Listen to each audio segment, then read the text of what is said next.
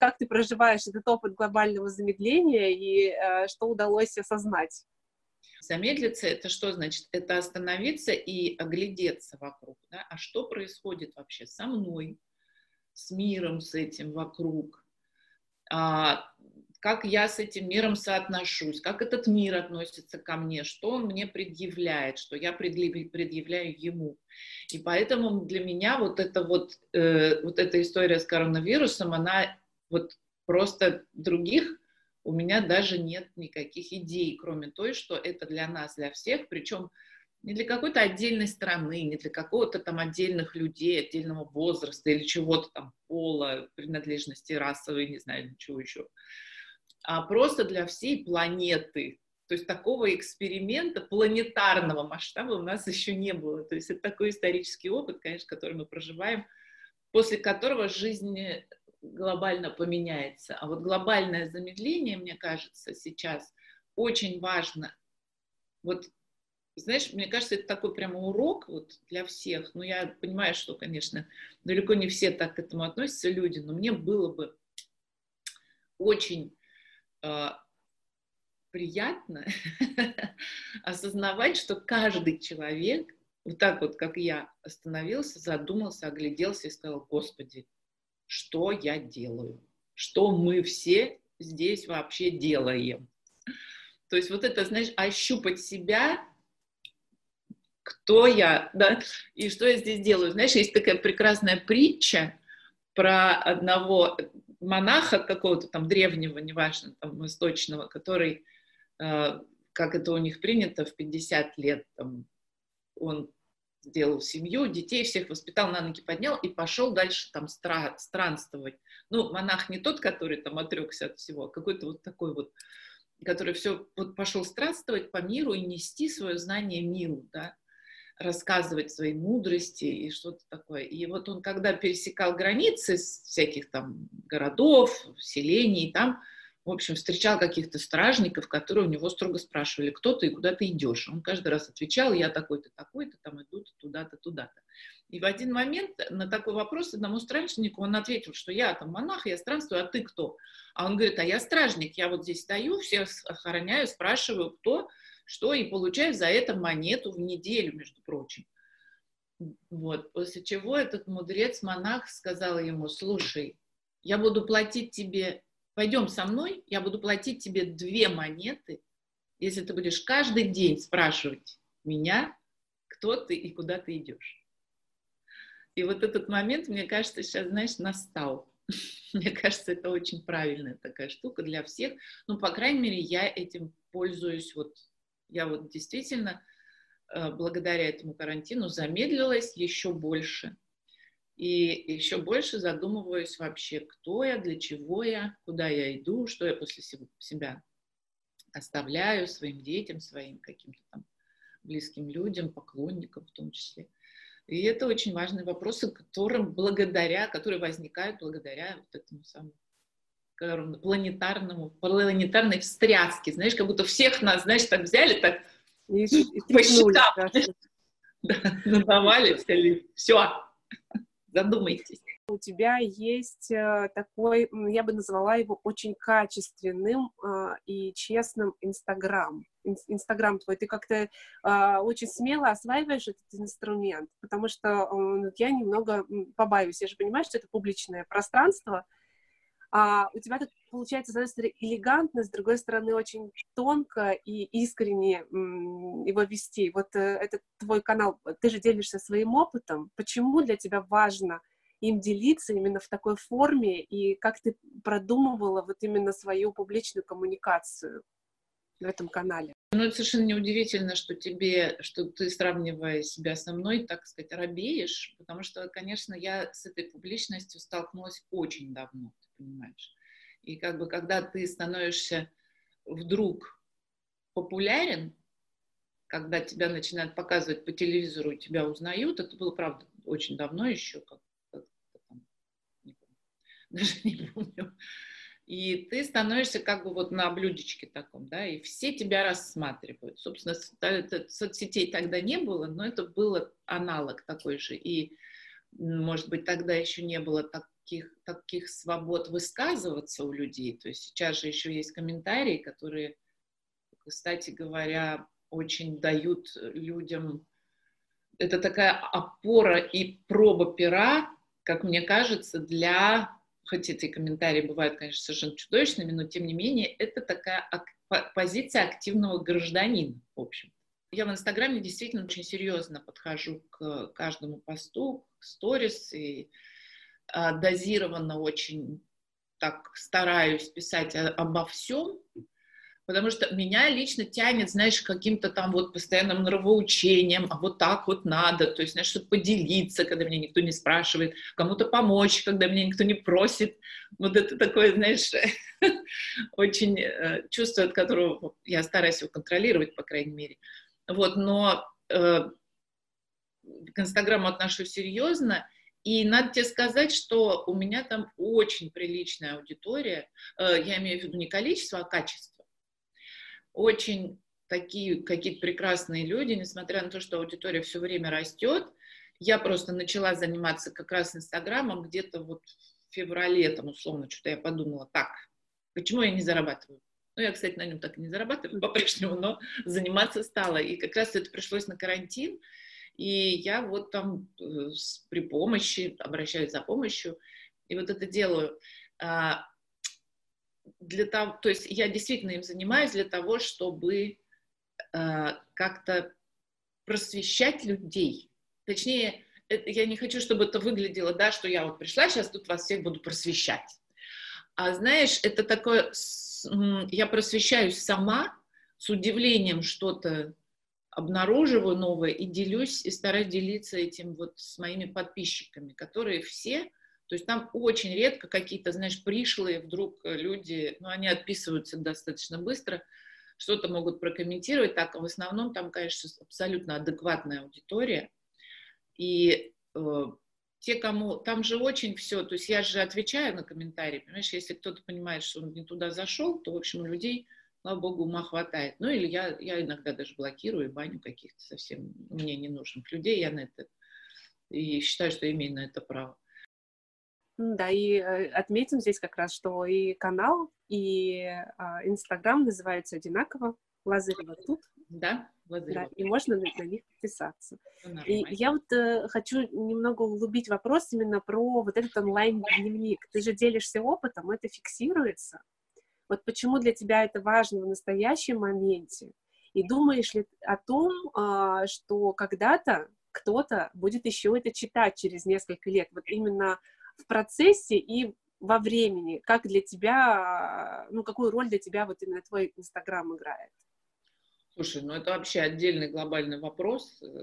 Это дневник, безусловно, причем у меня еще есть и Facebook, и у меня еще теперь есть и YouTube. И ты понимаешь, что в какой-то момент что я понимаю, что я в Инстаграме и в Фейсбуке, например, пишу разные вещи, у меня разная аудитория.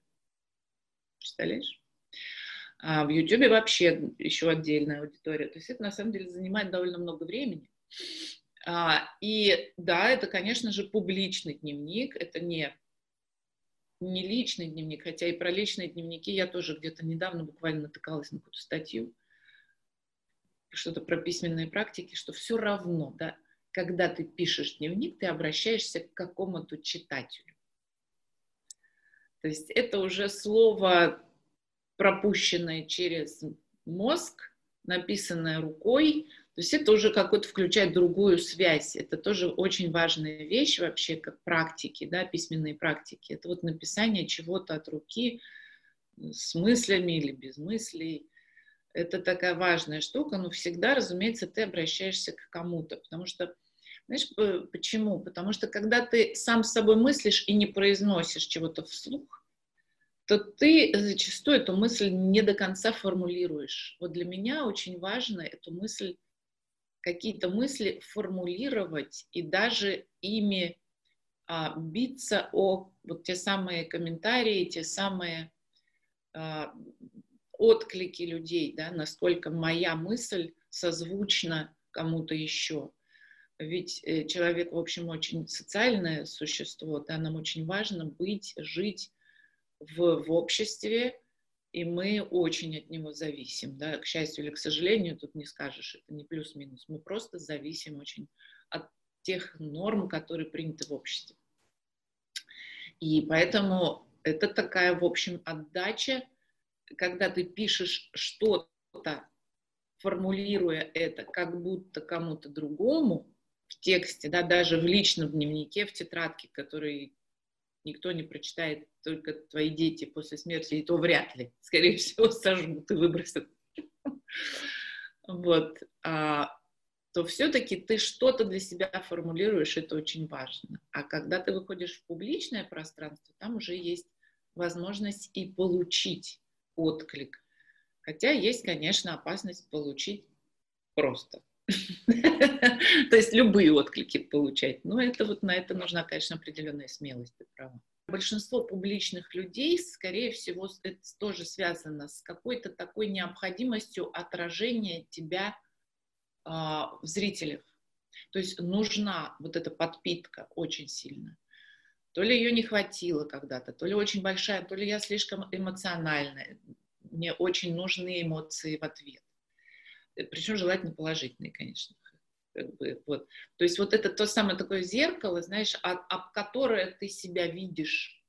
То есть как будто бы если их нет, то и тебя нет. Ну это такая, знаешь, глубокая очень проблема, с которой я в том числе сейчас вот разбираюсь. Поэтому мне зритель... Э, я, знаешь, когда это поняла, когда у нас с Мишей убрали с телевидения в 2012 году, перестала я работать на телевидении, и я сначала как-то так подумала, ну, подумаешь, я, честно говоря, уже устала в тот момент от юмористического контента, и подумала, да и черт с ним, ничего, я обойдусь. Правда, я совершенно спокойно, не, не тщеславный я человек, меня даже тяготила как-то вот эта вот телевизионная какая-то история последние годы. А потом, спустя годы, я поняла, что не-не-не, что это был очень большой удар, потому что я лишилась аудитории. Я лишилась тех глаз, которые на меня смотрели с любовью. А эти глаза очень нужны каждому человеку. А, если они есть в близких людях, там, если тебя воспитывали родители, бабушки, дедушки какие-то, там, если тебя окружают там такие близкие люди, которые смотрят на тебя с любовью, то это такой очень хороший старт ты тогда растешь в уверенной такой позиции с этой безусловной любовью. Видимо, у меня такого не было, с чем, собственно, я сейчас пытаюсь разобраться. Ну, такие мои домыслы. В твоей семье не было а, принято поддерживать э, друг друга или как-то общаться часто и много? Ты знаешь, у нас было принято шутить.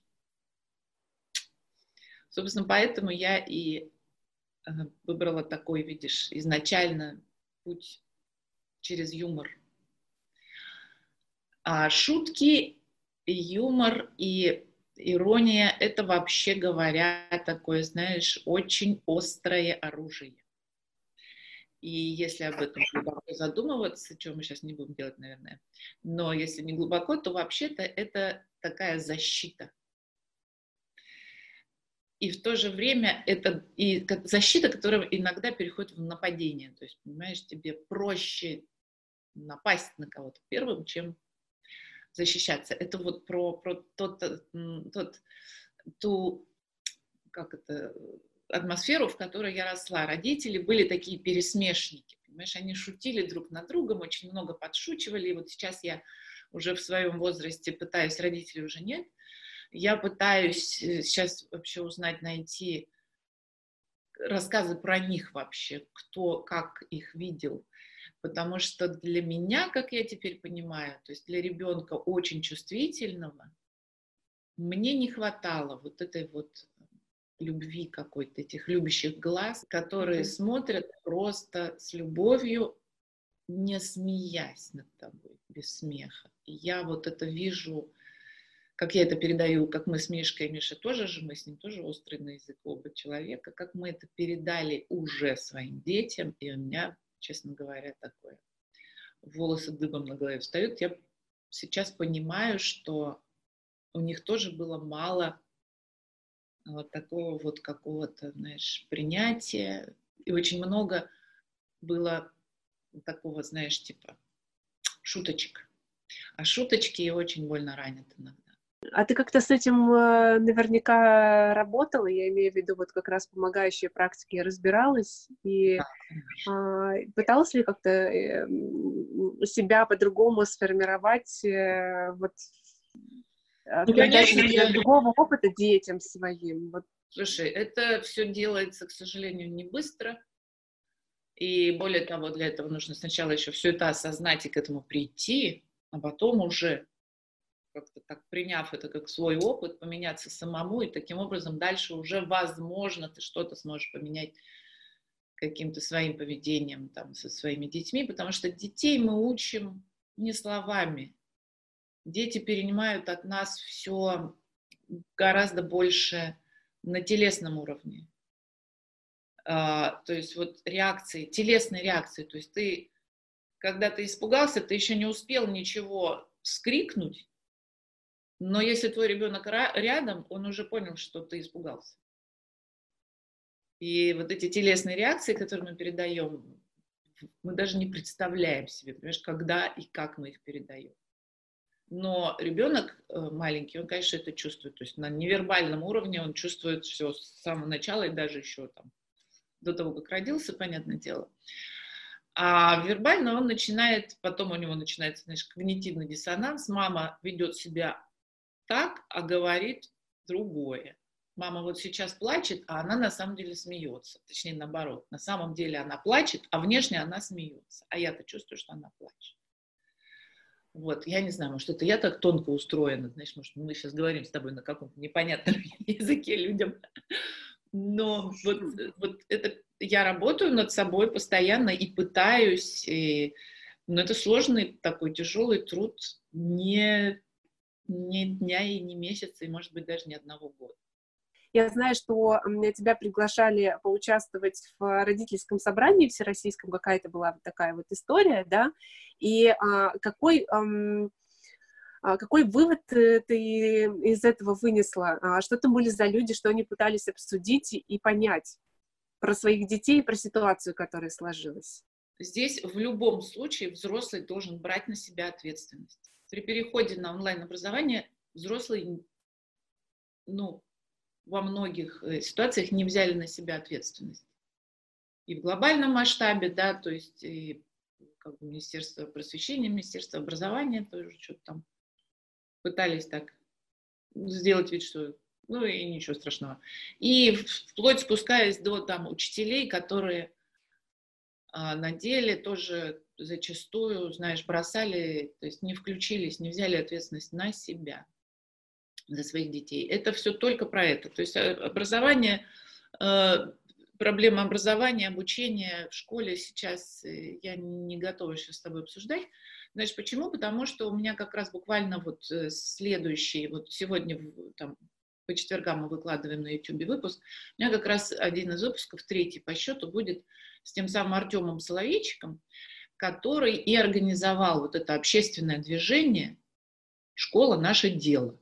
Это общественное движение, которое объединяет, внимание, учителей и родителей.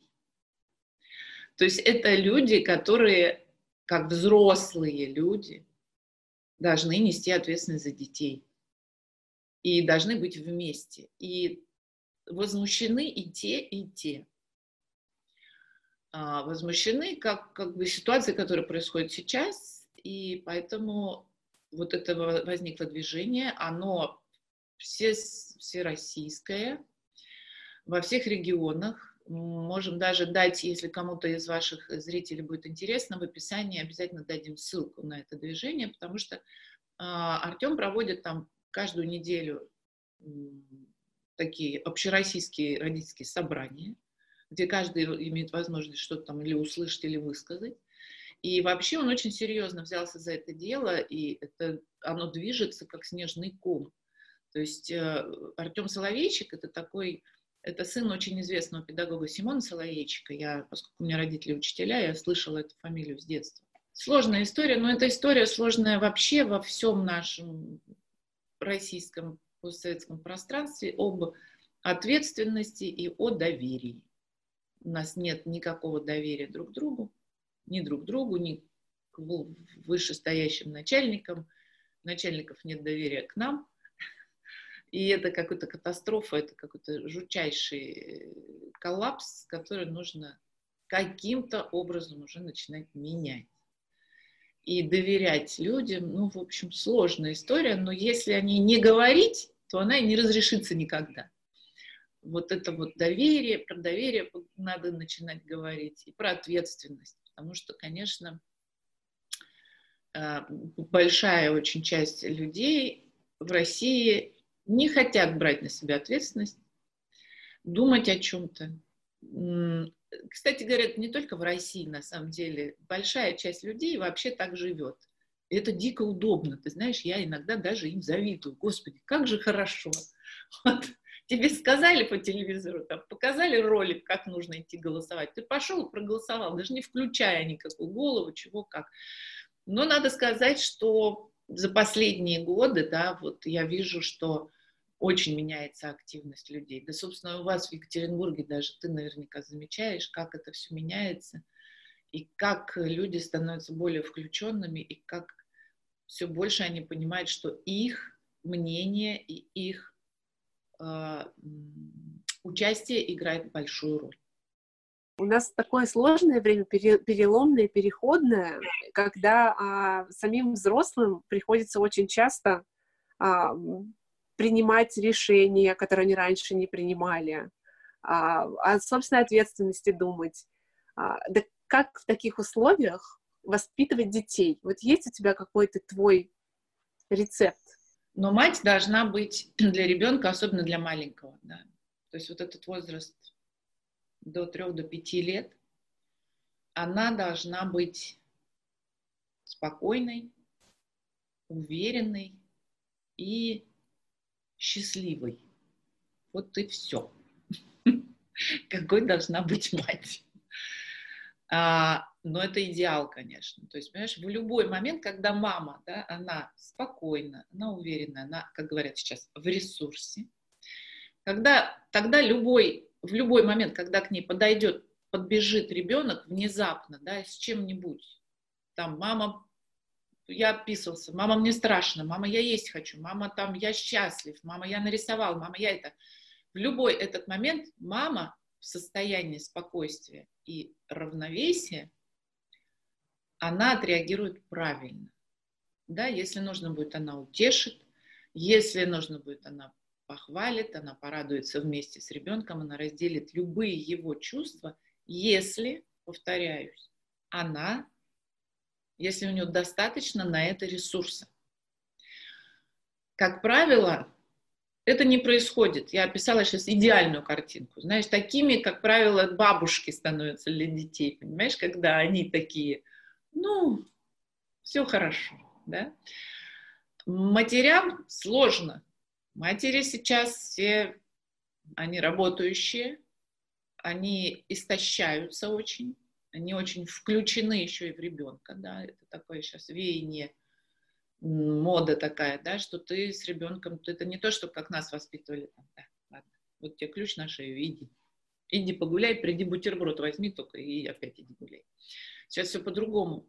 И вот сейчас, конечно, матерей задача, ну, родителей, окей, быть постоянно в силе, в минуты, когда все вот так сотрясается, как у нас сейчас за последние месяцы, и все начинает шататься, да, земля уходит из-под ног, и никакой уверенности нет,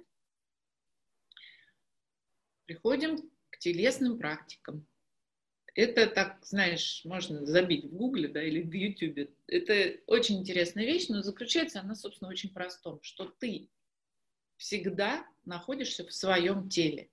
Как бы ни шла почва у тебя под водой, какие бы ни происходило все вокруг, твое тело – это твоя опора. Вот буквально сейчас, да, может каждый там, и ты тоже, поставить ноги на пол, вот, упереться в них. И руки положить, например, себе на бедра, да. И к тебе тогда ты ты становишься гораздо более уверенным, потому что у тебя появляется просто тупо опора физическая.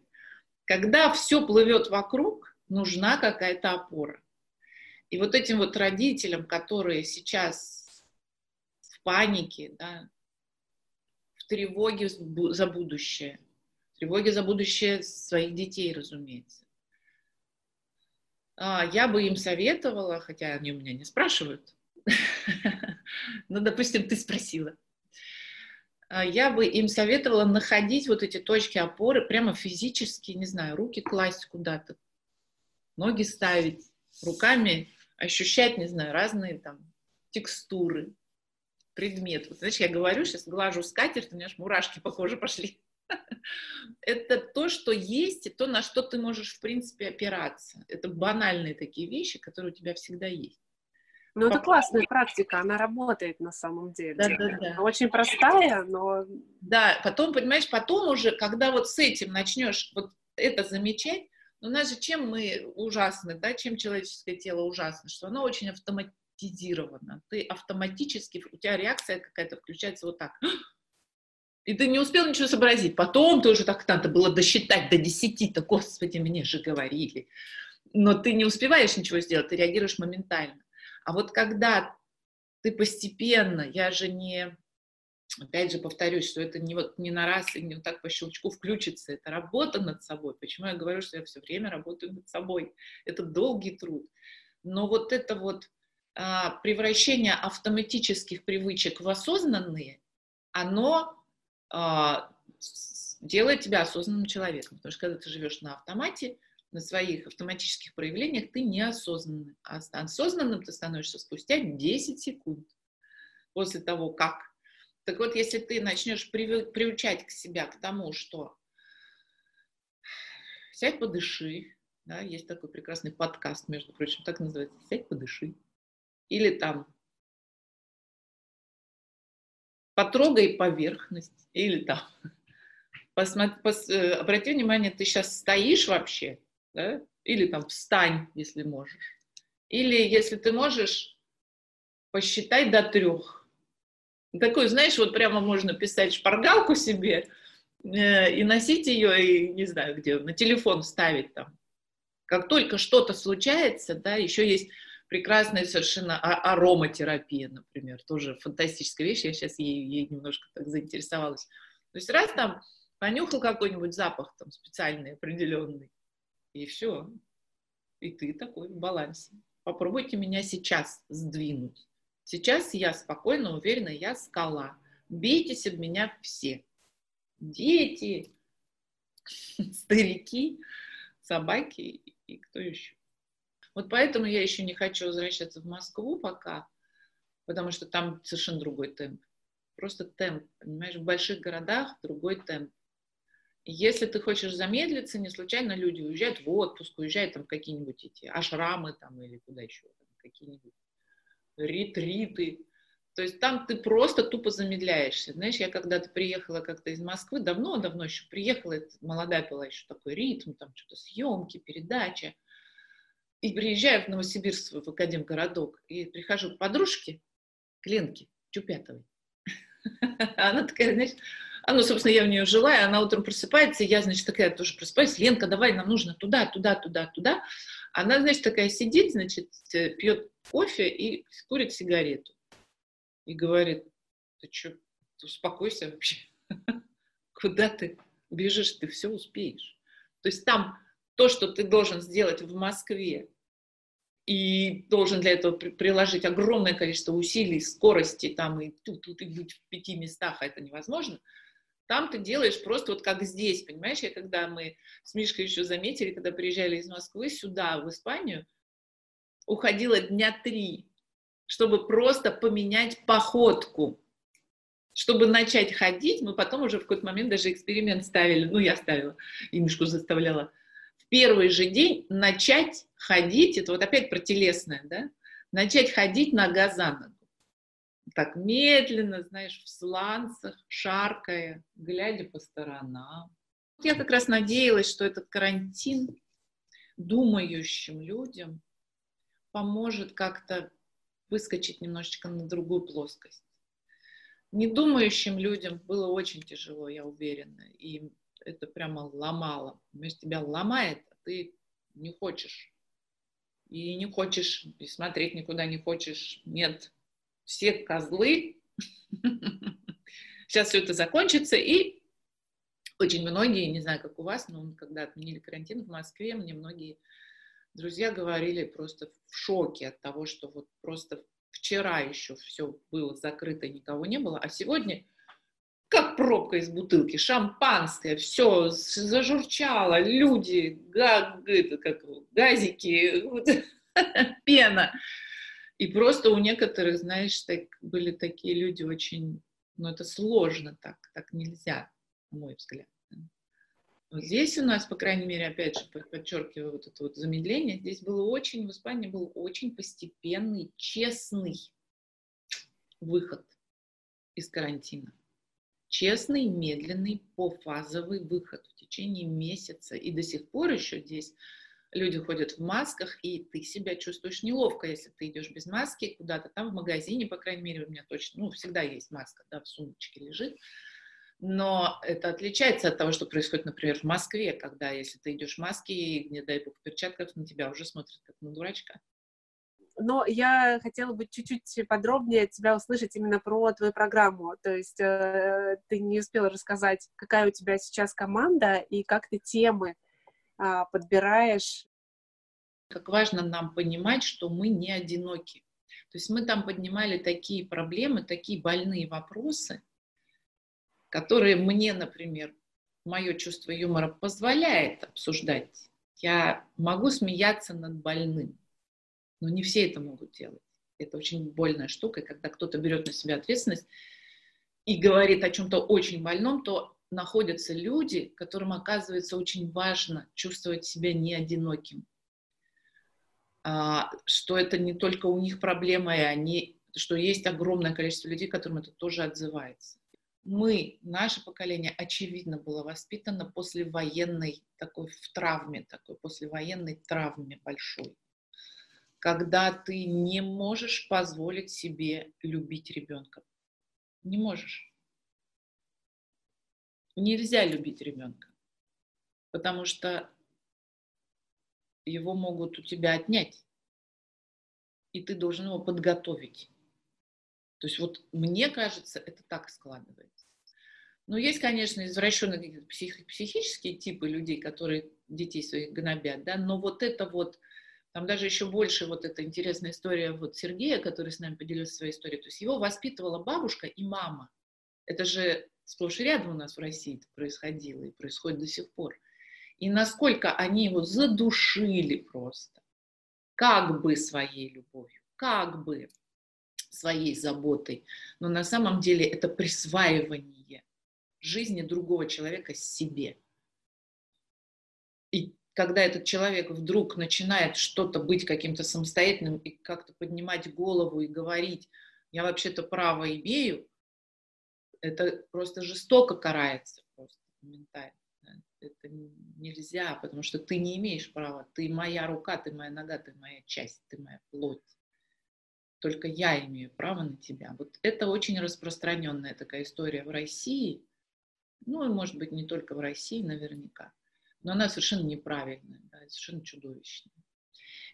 И она, а, понимаешь, опять же вернемся к нашему началу разговора про ответственность родителей. В чем она заключается? В том, что они должны знать и понимать, что ребенок полностью подчинен родителю.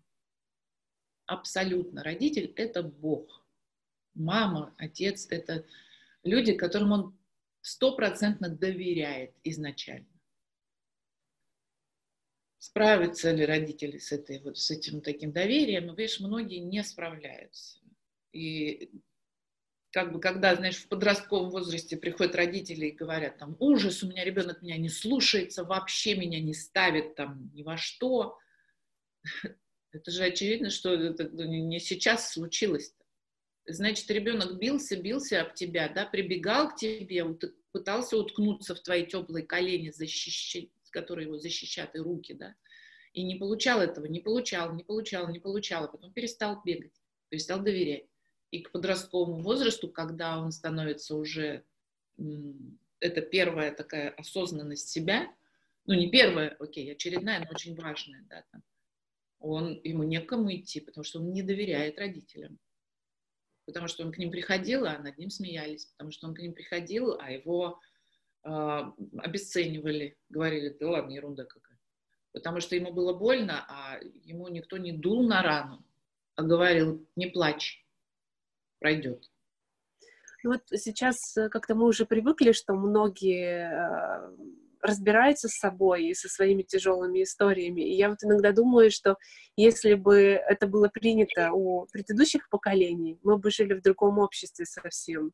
Если нам много передали. была дедушкой, как ты понимаешь, это путь, это такая, такая история, ну, это такая вот, такой путь, понимаешь, он медленный, и это макроисторический процесс который быстро не меняется, да, и, конечно же, сейчас совершенно другое, и это видно, да, процесс-то он хоть и макро, но он очень сильно убыстрился, да, за последнее время, с появлением интернета, с появлением чего-то, всего чего угодно, быстроты, ускорения, и, и он ускоряется, и мы видим гораздо раньше результат того, что, например, наши бабушки видели там веками было что-то, что был одинаковым, да, вот там веками, десятками, столетиями, все было одинаково.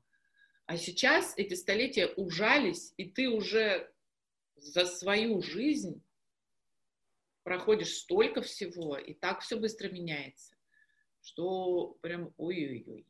Но тем не менее, все эти перемены, они все равно а, они должны, ну то есть это не революционным путем все делается, это постепенным путем все делается. И все, что мы сейчас переживаем, мы опять же должны это переживать как некий опыт, который мы передадим, ну, может быть, не через века, а может быть, уже вот прям через 10 лет будет другой уже опыт.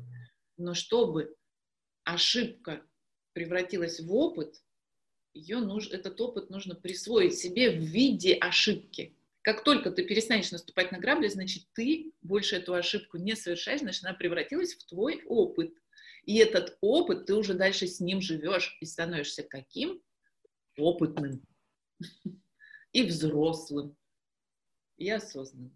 Когда я задаю какой-то себе вопрос и получаю ответ на него, это для меня становится неким инструментом я этим инструментом дальше пользуюсь. И вот, собственно, такая моя, наверное, задача, спасибо тебе, что задала вопрос, раздавать вот эти инструменты еще людям, да. Это вот, кстати говоря, я сейчас тоже поняла, что я напрасно стыжусь того, что я всем навязываюсь, да. Ты же можешь взять этот инструмент, а можешь его не взять. Я же не сую его всем как галочку там со словом «да», да, там в любом месте, где только можно и где нельзя. Я же просто говорю, смотрите, я вот хочу разобраться, я разобралась вот так и так. Все.